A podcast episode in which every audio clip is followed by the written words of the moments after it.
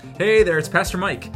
Before we get to today's episode, I want you to know that we here at Time of Grace have a crazy amount of resources to help you in your walk of faith. From our weekly TV program, to written devotions, to video devotions, to a number of podcasts, or our blog, to books, and more books, and even more books. However, you love to learn, we are here to help.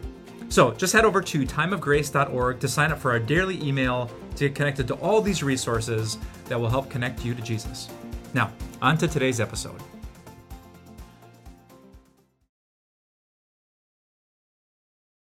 For God so loved the world.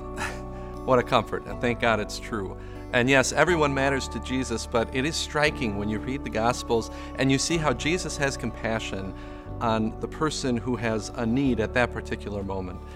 Uh, there was one time in Jesus' ministry where a man with leprosy came to him, uh, and the Bible says that this man was full of leprosy. In other words, uh, this disease was in its later stages. He was one of the literally untouchables of the ancient world. Uh, there was no known cure for this disease.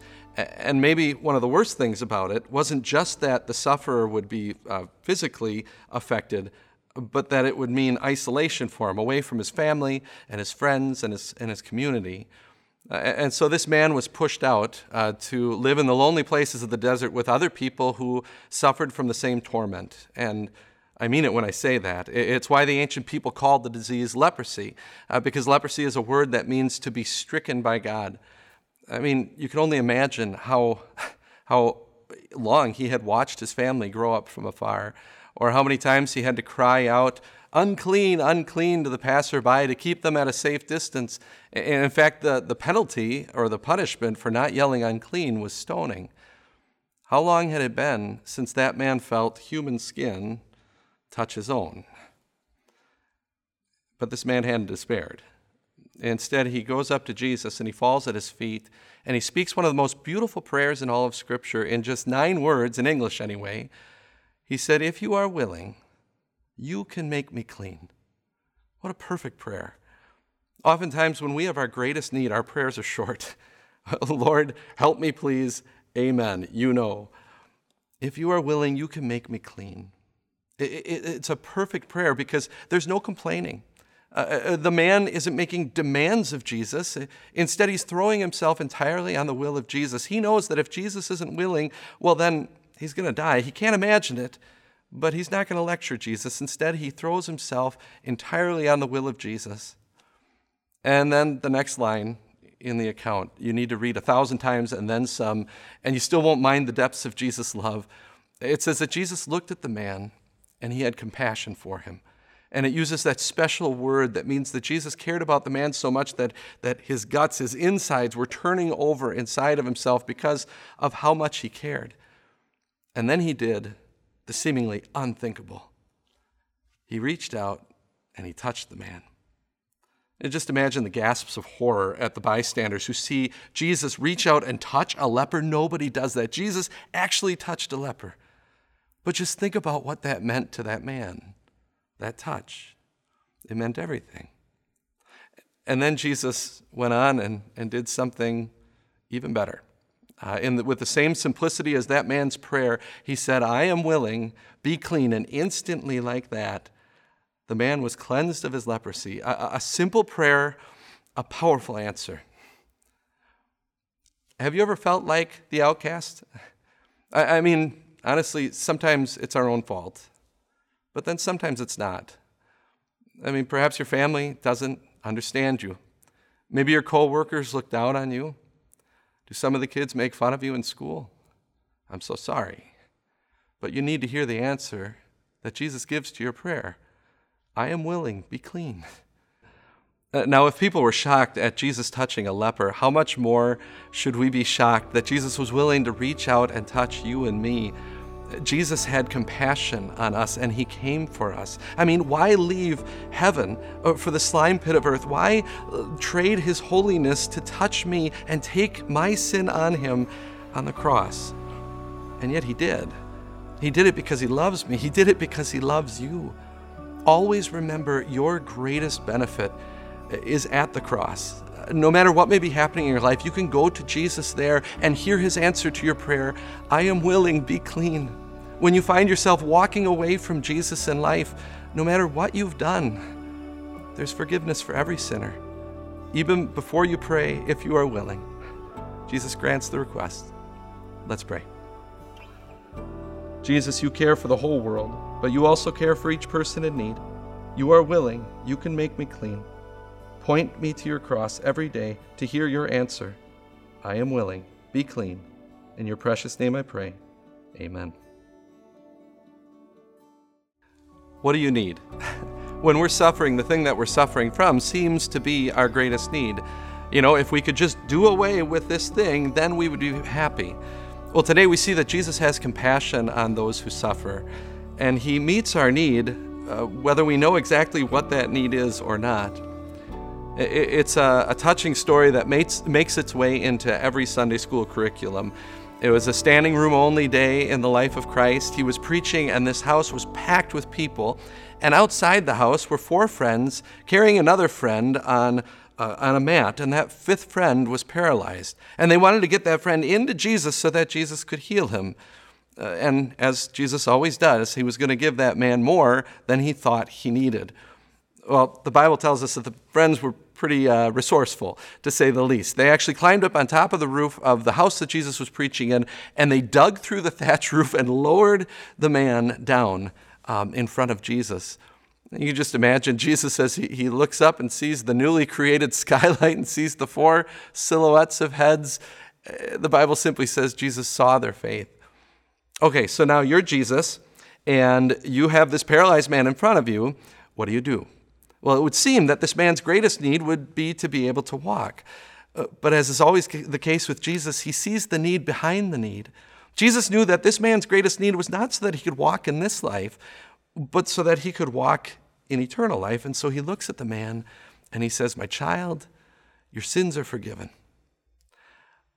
So, what is the source of all of your troubles in life? How would you fill in the blank if I said, If I only had fill in the blank, then I'd be happy.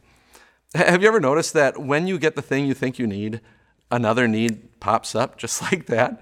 You know, you get that dream job you were hoping for, and, and then you also get the stress that comes with it. You, you get that spouse you've been praying for, but then you find out that Mr. Perfect or Mrs. Perfect isn't so perfect. Uh, you finally get to retirement you've been dreaming about for years, and then you struggle with fulfillment. You finally beat cancer, but there's still something that nags at happiness. Do you know what it is? It's sin.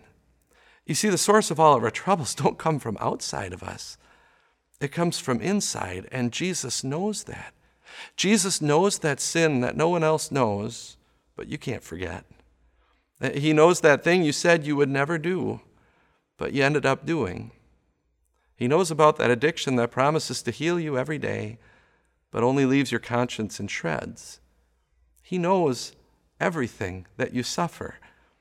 And it's precisely for that reason that he, know, he comes to us, or we come to him with a million wishes. And it's for that reason that he doesn't necessarily always give us what we think we need. Instead, he knows what's happening in our head when those things happen. He knows that we're thinking, is God angry with us? Is he going to abandon us? Has he lost patience with us? And the answer is no. Instead, Jesus uses those things to drive us to him so that he can look at you in the eye and say, My child, your sins are forgiven. Just look at how he speaks to you so tenderly, my child. That's literally how he addresses the young man who was paralyzed um, that he healed. You see, Jesus deals with you as an individual, he deals with each person one at a time. In the whole history of your life, he treats you as though you are his only relative. Like there are only two people in the universe, you and him, and right now he's looking at you and he says, My child, your sins are forgiven. And so, no matter what is happening to you today, no matter what you're going through, go to him. He wants to help you. After all, he's already taken care of your greatest need by dying on the cross to take away your sins so that he could say to you, My child, your sins are forgiven. Let's pray. Lord, when I suffer, it's easy to take my eyes off of you and recognize my daily need of your forgiveness. Point me to your cross for the assurance of my forgiveness, as well as the guarantee that you care for me in my suffering. In your name I pray. Amen. This week, we're talking about how Jesus has compassion on each person. Yes, he cares for everyone, but he cares for each person and their individual need. Uh, today, I want to talk about how Jesus has compassion on the controlled. Now, what do I mean by that? Um, yes, the, the account for today is Jesus casting out a demon from a demon possessed man, but I'm not necessarily just talking about physical demon possession. Um, have you ever heard anyone talk about uh, being uh, the, the struggling with their demons? Well, it's true. I mean, evil is behind every sin, and it's controlling, like a demon sinking his talons into your soul. And Jesus hates evil. Uh, you could see that back when evil and sin first entered the world back in the garden. Uh, God walked into the garden and saw the serpent smiling to himself. He looked over at Adam and Eve, his, his newly corrupted creatures, and, and they were pointing blame at everybody but themselves for eating the fruit. And you know what? God got angry not in a sinful way, but in a just and holy way, because God hates evil. In fact, do you know who he spoke the first promise of a Savior to? It wasn't to the recipients, Adam and Eve, it was actually to Satan. He wanted to make sure Satan knew that he was going to crush that evil. And so you can just hear God booming I will put enmity, I will put hatred between you and the woman, and between your offspring and hers. He will crush your head, and you will strike his heel. God hates evil. And so you, you fast forward uh, to the account in the New Testament before us today, and, and it's an account that makes the hair on your arm stand on end. There was this demon possessed man, and he lived out in the caves. He screamed out all night, every night, and he cut himself with stones. And one day he introduced himself to Jesus, and it's the creepiest name in the world. He said, My name is Legion, for we are many. I dare you to say that to yourself in a dark basement. That is creepy because demons are powerful. And yet, in the presence of Jesus, we see the limits of their power. Uh, you see, demons know that who do you think you are? Look on Jesus' face uh, when somebody so evil is trying to hurt someone so dear to Jesus. Uh, finally, in the presence of Jesus, the demons have no other choice but to leave. Jesus hates evil. And do you know why they have to leave? Because Jesus told them to. That's how much more powerful Jesus is than demons. And that's maybe something we need to understand. Um, when you think of the devil, don't think of the devil as the opposite of God. Oh, he's certainly bad enough to be that, but he's not big enough to be that. You see, Satan is not a God, uh, not even close. He's, he's a creature. And hell, by the way, is his prison. Uh, hell's not his home. What demons have control of you? Is it an addiction? Is it uh, anger that rides too close to the surface? Is it incessant selfishness? Well, know that Jesus wants to cast those demons out too because he wants to make his home in your heart. Listen to what he says in Luke 17. He says, The kingdom of God does not come with your careful observation, nor will people say, Here it is, or there it is, because the kingdom of God is within you. Jesus wants to cast those demons out of your heart, and He has. Remember, it's what He promised to do in the garden. Jesus came into this world to do battle for your soul, and the devil lost. Uh, Jesus crushed the devil's accusations against you about all the sins you do by paying for all of them on the cross, and the devil lost. Uh, Jesus crushed the devil's head by walking out of that grave alive on Easter morning, and the devil lost. Jesus wants to cast the demons out of your heart and make his home there. Now you're free. Now you win. Let's pray. Dear Jesus, whatever demons I may have, cast them out of me with your powerful command and presence in my heart. Help me do battle and overcome until that day final victory is realized in heaven. Amen. This week, we're looking at the compassion of Jesus for each one. And today, I'd like to mix it up a little bit and look at Jesus' compassion for the masses, because although he cares for each one, he also cares for everyone. Do you remember the feeding of the 5,000?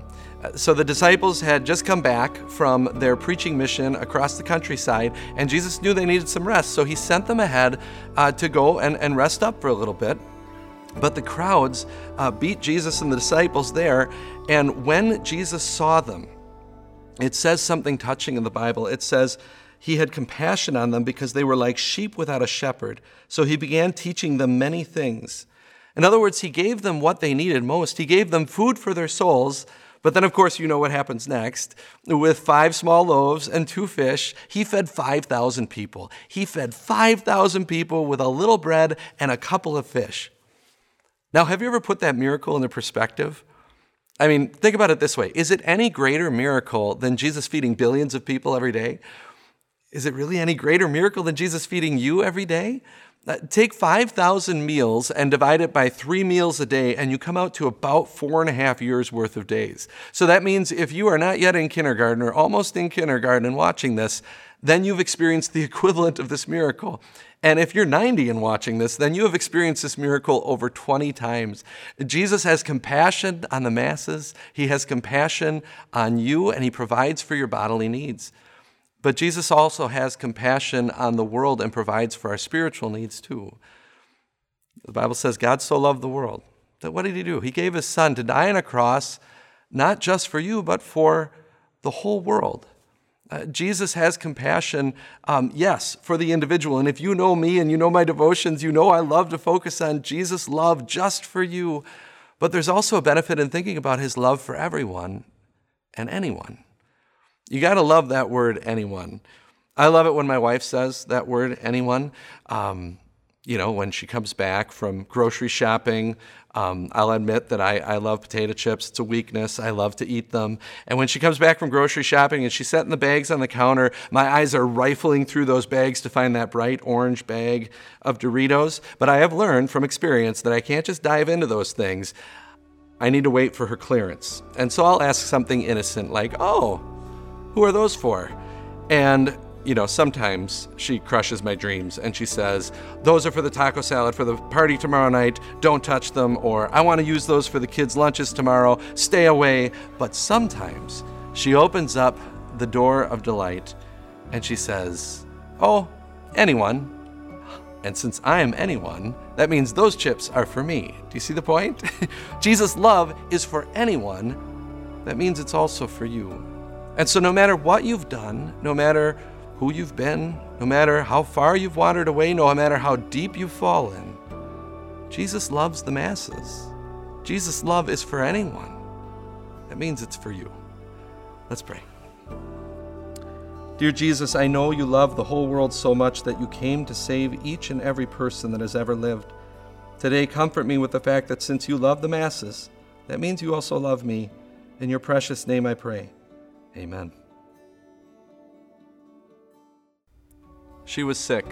The Bible says that she had been bleeding for 12 years.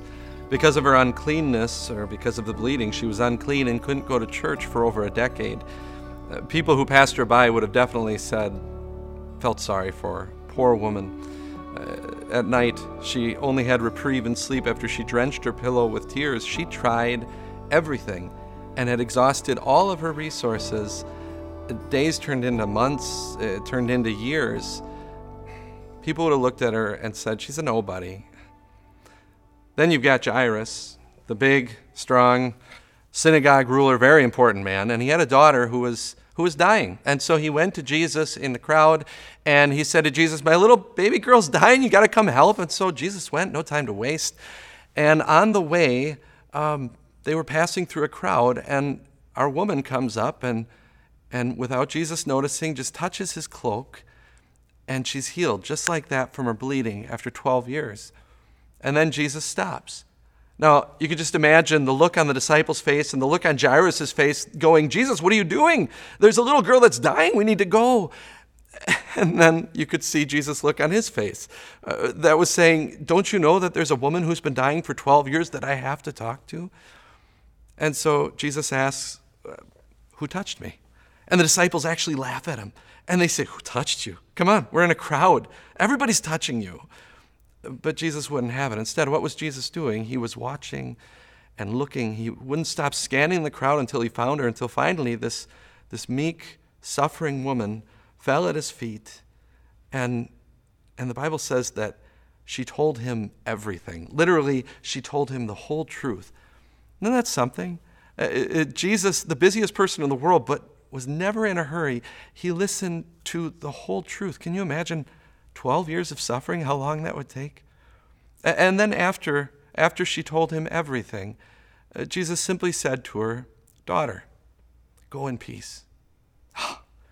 that word daughter. Uh, uh, she was unclean. She hadn't been to the temple in over a decade. The thing she longed to hear more than anything was daughter. All the while, the important synagogue ruler had to wait his turn. Yes, Jesus cares for the masses, but he also cares for each individual. Do you find yourself uh, feeling like others don't find you very important? Well, then look to Jesus and see what he's doing. He's scanning the crowd, looking just for you. Uh, look to Jesus. Look to his cross and see that he died not only for the whole world, but he, he died just for you. Uh, look to your Savior, Jesus, who makes nobodies into somebody. And just in case you're wondering if Jesus helped Jairus' daughter, he did. After raising her from the dead, um, there's this little line at the end of the account that some might just gloss over, but I don't think we should. It says, And Jesus told them to give her something to eat. Do you see why that's such a beautiful line? Do you think her parents didn't know to give her something to eat? Of course they did. They had been feeding her for 12 years, but it shows that Jesus cared about her down to the last detail. The one that nobody notices, Jesus notices as much as he does Peter and James and John. What a comfort that is.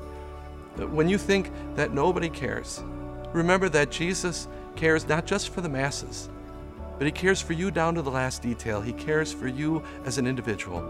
Let's pray. Dear Jesus, thank you for blessing this week.